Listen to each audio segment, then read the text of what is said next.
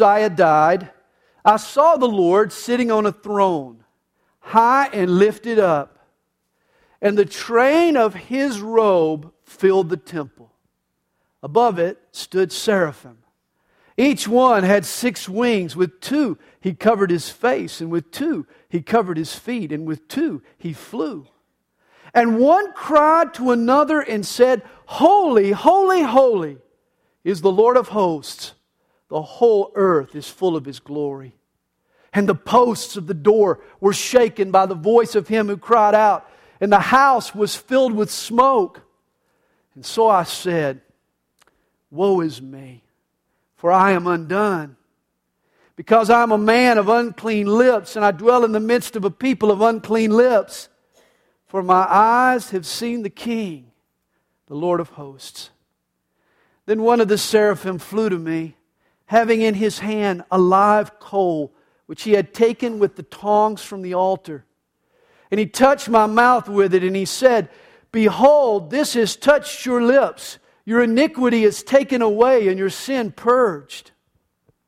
Also, I heard the voice of the Lord saying, Whom shall I send? And who will go for us? And then I said, Here am I, send me. And he said, Go. There are events in life that impact us so dramatically that we're never the same after witnessing them. They have a lingering influence over us. A soldier who's been in combat has the horrors of war indelibly burned into his memory. Astronauts who've been outside the Earth's atmosphere tell us that they no longer see life on planet Earth from the same perspective. A father who was there for the birth of his baby comes away with a whole new attitude toward his work and his wife and his responsibilities. But none of these experiences rival the impact that a vision of God has on a person's life. For once you meet God, you are never, ever the same. Moses climbed a mountain as a simple shepherd. But near the top, he met God in a burning bush and he returned a champion and a deliverer of a nation. Jacob was a scoundrel, but one night he wrestled with God. Come daybreak, he was a new man with a new name Israel, Prince of God. Saul hated Christians. Yet on the road to Damascus, he met the Jesus he'd been persecuting. And when he rose from his knees, the persecutor had turned preacher. Christianity's leading opponent was now its chief proponent. Thomas Aquinas was a brilliant young theologian. He wrote a massive, multi volume systematic theology. He called it Summa Theologica, which means the sum of the study of God. Boy, that's an ambitious title. But on his deathbed, Thomas had a vision of God's glory. And he said in response, What I have seen makes all that I have previously taught and written seem as but chaff to me, or literally straw. One glimpse of God's glory, one moment with majesty can do that. It can reorient and transform and revolutionize a man's entire perspective. You see, such was the case with Isaiah when he met God. It was an experience that changed his life forever. In chapter 6, Isaiah recounts his vision of God and he describes the radical impact that it had on the trajectory of his life. Isaiah's vision was threefold. He saw God. Then, in contrast to God's glory, he saw himself which then led to him seeing people around him in a new light. Isaiah, he saw God, he saw himself, he saw others, and he was never the same. Every one of us needs a similar vision of God. Well, in verse 1, Isaiah writes In the year that King Uzziah died, Isaiah's vision of God left such a profound impression, he never forgot the year it occurred. Historians refer to it as 740 BC, but the prophet Isaiah, he always remembered it. He marked it on his calendar as the year that King Uzziah died. Hebrew tradition suggests that Isaiah was the younger cousin of Uzziah. This King Uzziah, he was a good and godly man. In fact, he may have mentored his cousin Isaiah. Uzziah, uh, Uzziah occupied the throne for 52 years. That's a long time. That's the equivalent of 13 presidential terms. King Uzziah was a fixture on the leadership landscape of Judah. He was a source of security for Isaiah. And yet now, suddenly, shockingly, the king is dead. The throne is vacant. Uzziah is no longer in charge, and Isaiah is tempted to panic. We've lost our leader. What will the nation do without Uzziah? What will I do? Isaiah thought. And yet it's then that God gives to Isaiah this vision. The throne isn't vacant after all. God still sits in majesty. God still calls the shots. God is still in control. And what was true for Israel of old is true for the church today.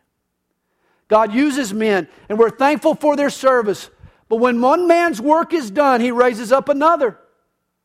In fact, if the Lord tarries one of these days, I'm going to be gone.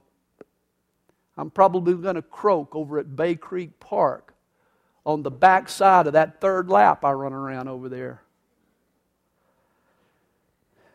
Charles Wesley once wrote God buries his workmen, but he carries on his work. None of us are indispensable. The truths that we teach are true and biblical and eternal. They've been taught from centuries past and they transcend any one teacher. It's the Holy Spirit who chooses the tools and continues the work. Well, Isaiah writes In the year that King Uzziah died, I saw the Lord sitting on a throne, high and lifted up, and the train of his robe it filled the temple. Hey, this is amazing. For a moment, the veil which separates the physical realm from the spiritual realm suddenly gets peeled back. And Isaiah is given a glimpse into the throne room of the eternal God. He sees God's sovereignty. He is sitting on a throne. He sees God's splendor. He is high and lifted up.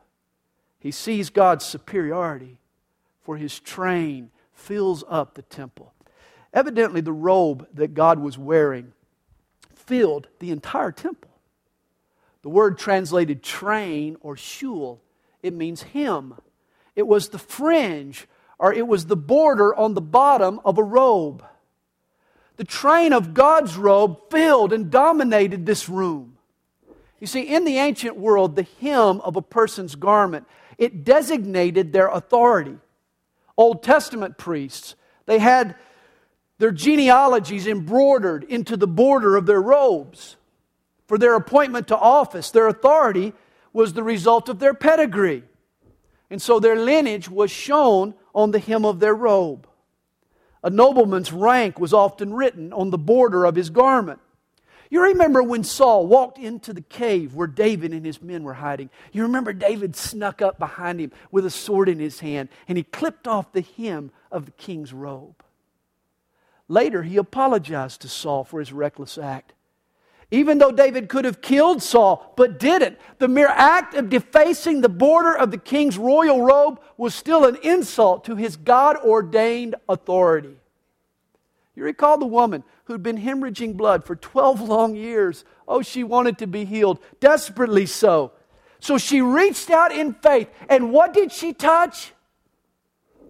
The hem of Jesus' robe. For by reaching her hand for the border of his tunic, she was trusting in Jesus' authority over her illness and sickness. Thus, when Isaiah sees the hem of God's robe filling up the temple, he realizes that God's authority is unsurpassed. He is indeed the Most High God. And then in verse 2, Isaiah notices that above the throne stood seraphim. Each one had six wings. With two, he covered his face. With two, he covered his feet. And with two, he flew. You know, according to the Bible, angels come in two varieties cherubim and seraphim. And neither form even remotely resembles the popular image we often see of the cute, chubby, cuddly little baby angels. There's no such thing. In the Bible, angels are mighty warriors, brandishing a sword. They strike fear in the hearts of those who encounter them. In fact, this word seraphim, it means burning ones.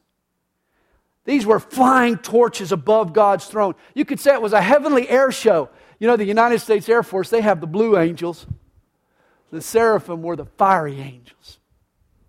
And Isaiah reports that these angels had six wings. Two wings covered their face. Why? Because the glory of God was too much for their eyes to handle. Two covered their feet because they felt too humble to stand in God's presence. And two wings kept them suspended over the throne. It speaks of their tireless, constant service and praise to God. And then one cried to another and said, Holy, holy, holy is the Lord of hosts. The whole earth is full of his glory. You know, they could have cried, Merciful, merciful, merciful. Or faithful, faithful, faithful or mighty, mighty, mighty. For God is certainly merciful and faithful and mighty. But instead, the angels cried, Holy, holy, holy. They were caught up in God's holiness. You see, the word holy means set apart, it speaks of God's uniqueness. That He is a cut above all others, that God has no peer, that there is no one like our God. You know, it's one thing to say God is love. But when I say God is holy, it means that He loves like no one else loves. To say God is strong is true, but to say He's holy means that He's strongest. Whatever the subject you're discussing, when you say God is holy, you're saying He's in a class all by Himself. And notice the angels, they shout of His holiness three times Holy, holy, holy. Why three holies? I would suppose Isaiah didn't want to leave anybody out. For there are three members to the Godhead Father, Son, and Holy Spirit, and all three are worthy to be praised for His holiness. And then in verse 4, Isaiah describes what happens next, and what a sight it must have been. The posts of the door were shaken by the voice of him who cried out, and the house was filled with smoke. I mean, you can't really call it an earthquake because Isaiah's not on earth. You could probably call it a heaven quake or maybe a God quake. God's might and the seraphim's shout shook the temple. His majesty and his glory filled up the room with this celestial smoke. All heaven quivers as the Almighty flexes his muscle. It could be the smoke that was released was to shield Isaiah, the human observer, from the intensity of God's glory. Oh, what a sight it must have been. If you saw such a vision, what would be the first word out of your mouth? Well, if you're a holdover from the 60s, you'd probably say, far out. Or if you're from the 70s, you might recall, or you might say, radical, man. Or if you were a child of the 80s, you could say, excellent, dude. Or if you're from the hood, you'd say, yo, that's bad, brother. Or if you're from the country, you might say, well, I'll be. If you've watched too many Gomer Pyle reruns, you could say, Shazam. If you're like me and you're looking for a pun here, you could say, Holy smokes. Get it? After a vision like Isaiah's, I think you could say, cool, gnarly, awesome. Or you could just say, wow. But notice Isaiah's response, verse 5. So I said, Woe. Woe is me, for I am undone, because I am a man of unclean lips, and I dwell in the midst of a people of unclean lips. For my eyes have seen the King the Lord of hosts. Isaiah responds not with a wow, but with a woe. Woe is me. Isaiah doesn't say, wow, look at that. He says, whoa, look at me. Instead of astonishment over what he's seen, Isaiah mourns over what he's been. There is nothing like a vision of God to empty us of ourselves. I always question the validity of the person who runs around boasting and bragging about his or her experience with God. If they're pompous and proud, they haven't really met Him. For whenever a person encounters the true God, his conscience is crushed by the depth of his own lack and sin and deficiency. Up against the holy God, we're forced to face the disparity between our goodness and his goodness. Suddenly we realize it's a Grand Canyon. You remember the effect that Job's vision of God had on him. Job had become so puffed up with pride. He had questioned and doubted the fairness of God in the dealings with man. Finally, God said, Enough is enough. He shut Job up. God appeared to him in a whirlwind. And with a series of questions that only a holy God could answer himself, God begins to whittle an arrogant Job down to size. When he's done, Job says to God, I have heard of you by the hearing of the ear, but now my eye sees you. Therefore I abhor myself and repent in dust and ashes. A vision of God will do that. It will humble you. It restored Job to the proper perspective. Understand, Isaiah, he belonged to God long before he received this vision. He was a prophet. Hey, he was busy out telling other people what was wrong in their life, showing them their sin. That was his job. He served the Lord. Isaiah was a decent person. There were no major skeletons in his closet. He had nothing to cover up. But all of a sudden, with this vision, the light of God's holiness caused him to see himself as never before. God's 100 proof holiness exposed sin in Isaiah's life he didn't even know existed. Isaiah became conscious of his true condition. You see, Isaiah's vision was a deep in the refrigerator kind of experience.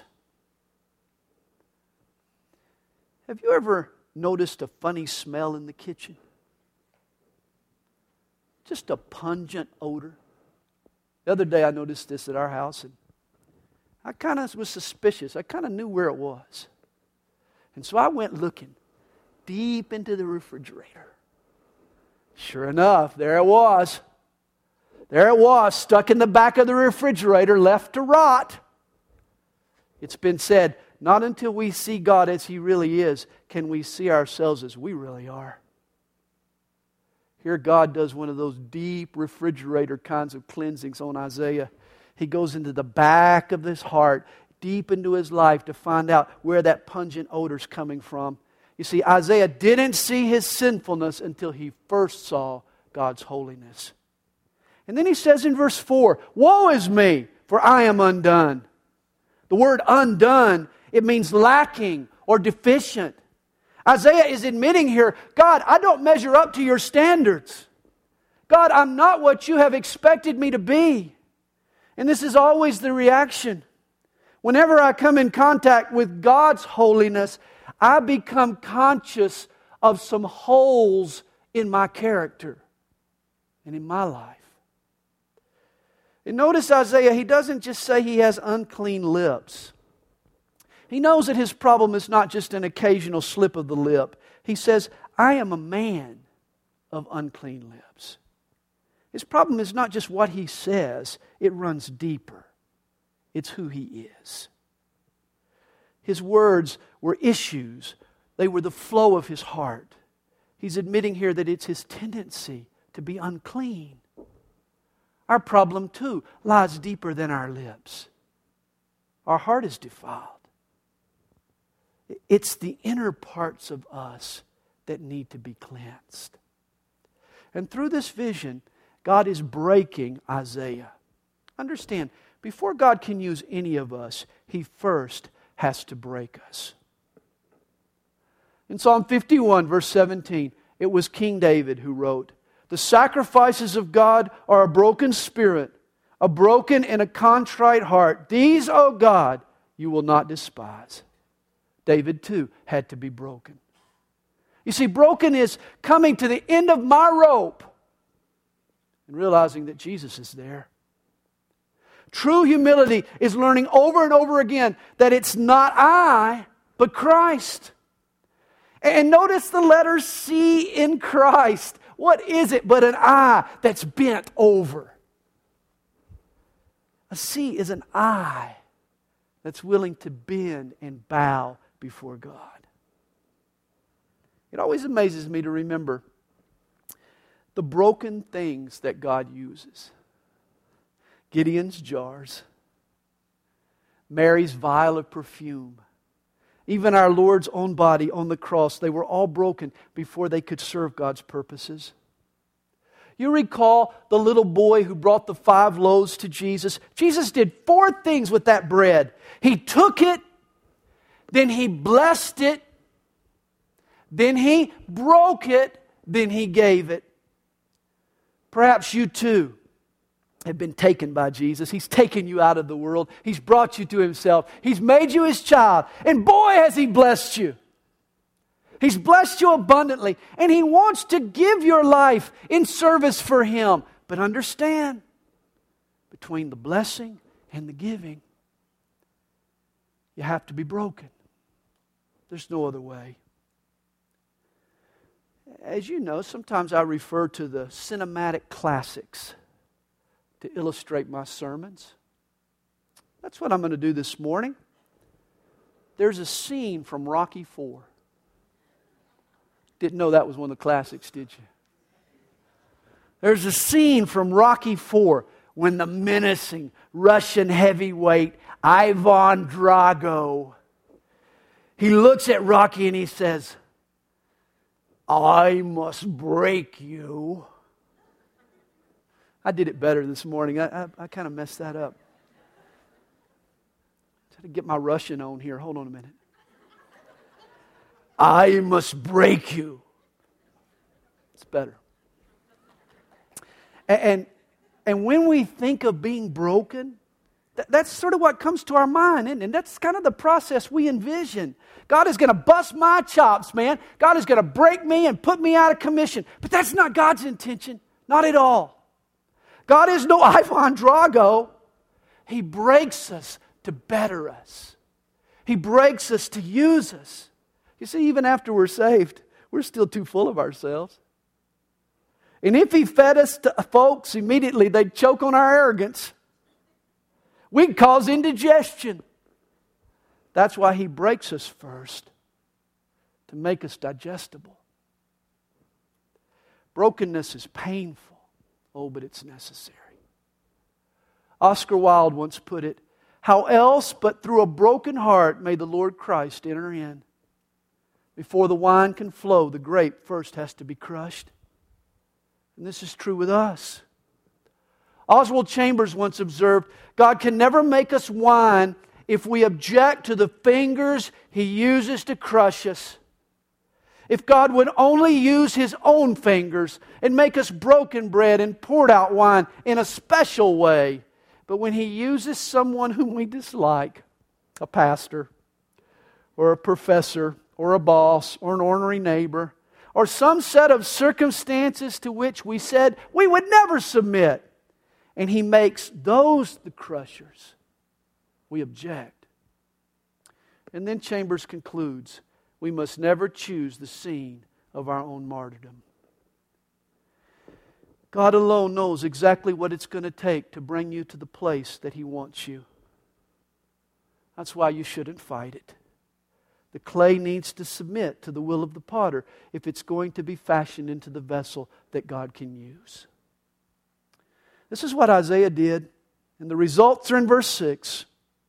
Then one of the seraphim flew to me having in his hand a live coal, which he had taken with the tongs from the altar. And he touched my mouth with it and said, Behold, this has touched your lips. Your iniquity is taken away and your sin purged. The New Testament parallel is 1 John 1 9. If we confess our sins, he is faithful and just to forgive us our sins and to cleanse us from all unrighteousness. Hey, when Isaiah repents, there is an amazing reaction in heaven. All activity comes to a screeching halt. The posts of the temple that have been shaken suddenly stop. The cries of praise cease. The holy smoke dissipates and clears. Heaven suddenly comes to a standstill. Incredibly, all the attention shifts from the God of the universe to this lowly human, one of billions, a Hebrew named Isaiah. This is surprising. And it has incredible implications. This is like stopping the London Philharmonic Orchestra because one trumpet player coughs. I mean, all of the seraphim halt their holies to send one of their own with a hot coal to purge the lips of a single sinner. Here is God's grace and mercy on display. God loves us that much that He is willing to call off His own praises just to purge one repentant heart. The seraph, he flies to the altar. He uses the sacred tongs to pick off a hot brisket. He then takes that burning coal and he flies straight to Isaiah and he touches the brand to his lips. He touches Isaiah at the very point of his impurity. And oh, how we need a similar touch from God. I know you love God. I know you desire his touch of warmth and comfort and power and healing. But has he touched you with a purifying touch? Or have you missed the point? Once I, I went to the doctor for a checkup, and I had a mole on my neck that my nurse wife thought looked suspicious and wanted me to have removed. And I was thinking that they would wax it off. Or that they would put a little solution on it and it would just sort of dissolve off. But I underestimated this procedure. Nothing cosmetic going on here. The doctor told me that the mole had to be burned off.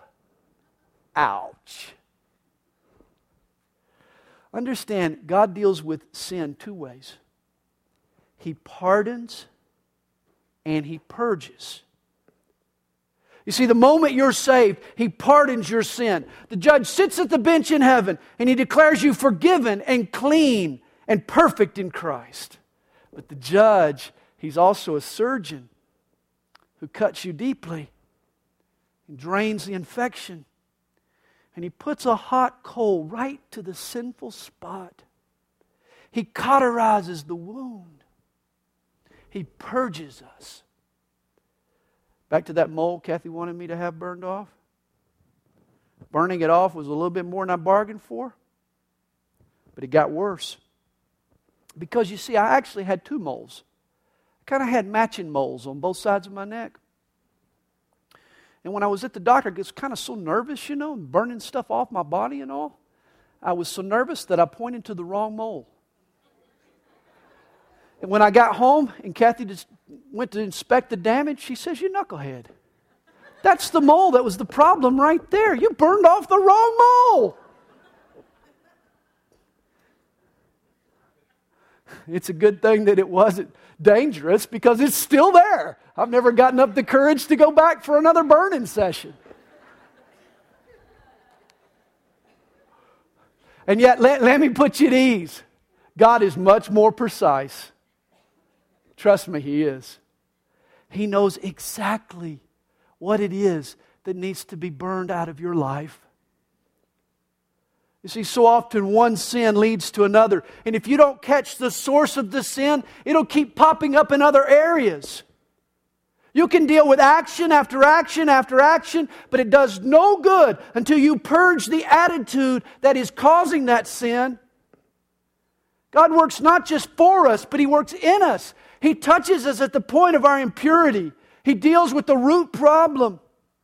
Notice Isaiah admitted he was a man of unclean lips, and it's no surprise that God places the coal on his lips, right where it's needed. You see, Isaiah's vision affected how he saw God and how he saw himself, but, in, but its effect was yet to be complete, for it also changed how he saw other people. In verse 8, Isaiah says, Also I heard the voice of the Lord saying. Now notice, once Isaiah is purged of his sin, he hears God speak. Apparently, his unclean lips had caused stopped up ears.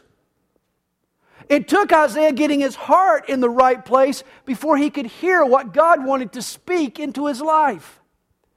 This is such an important principle for us to grasp. Most Christians spend countless hours trying to hear the voice of God. Here's the question I'm most often asked How do I know when God speaks to me? We're also worried that we might miss God's voice. And so, what do we do? We strain and we stretch and we fret and we go out of the way to make sure we're listening. But notice what happens here. It's when Isaiah gets his heart right with God that he overhears God speaking. Guys, you only have to strain and stretch when you're out of position. Once Isaiah clears the static on the line, he hears God plainly. Once his sin is purged, all the bars pop up on his phone.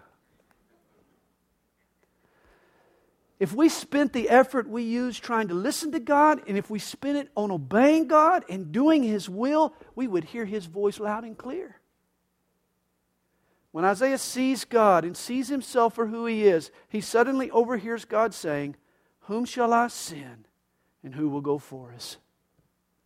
And notice Isaiah's response, verse 8 then I said, Here am I, send me. When God called Moses, remember, he had all kinds of excuses. When he called Jeremiah, Jeremiah said, I'm too young. But when God calls Isaiah, he's eager. He has seen the majesty of God. And he is not going to be content until his life adds to God's glory. The Lord hasn't even issued a direct call to Isaiah.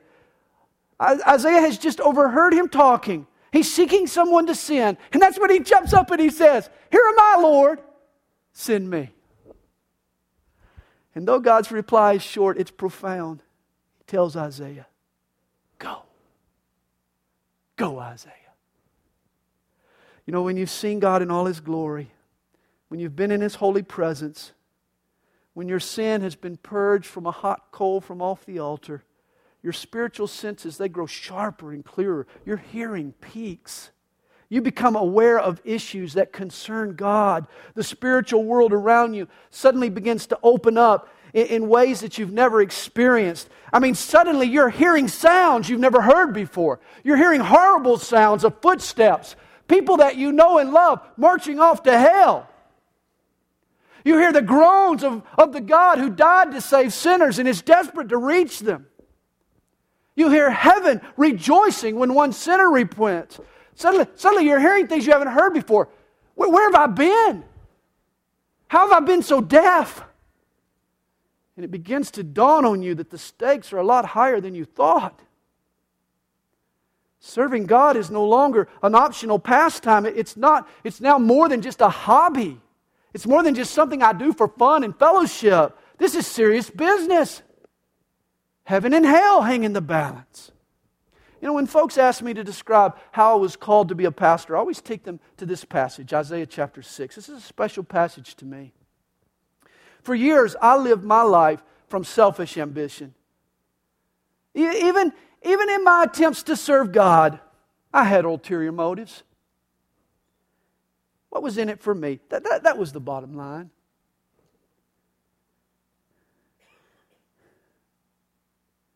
When I saw the Holy One, when God challenged me with a personal vision of His glory and His grace, everything changed. I became terribly conscious of my sin and my selfishness and my pride. And God purged me. He touched that hot coal to just the right place. He purified those motives. He touched me with a hot coal of His grace. Guys, we all want to know God's will, but here's what we overlook God changes and cleanses before He calls. He breaks us, and then He gives us away. For me, it was when my heart was right. Then I overheard God's heart. Whom shall I send, And who will go for us? That's when I enlisted. And amazingly, God said, Go. And I've been going ever since. Isaiah saw this vision of God in the year that King Uzziah died. That was 2,750 years ago. And God's desires haven't changed. He's still looking, still calling, still sending. God wants you and I to go.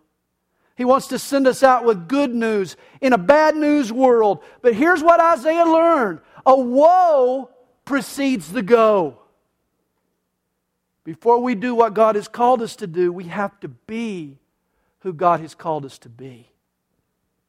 Here's my hope for you today. May God give you a fresh vision of His glory and His holiness. May a hot coal from off the altar find its way to that part of you that's sinful and that's holding you back. May you overhear God speak, and then may you respond Here am I, Lord. Send me. For once you've seen a vision of God, you will never be the same. Father, we thank you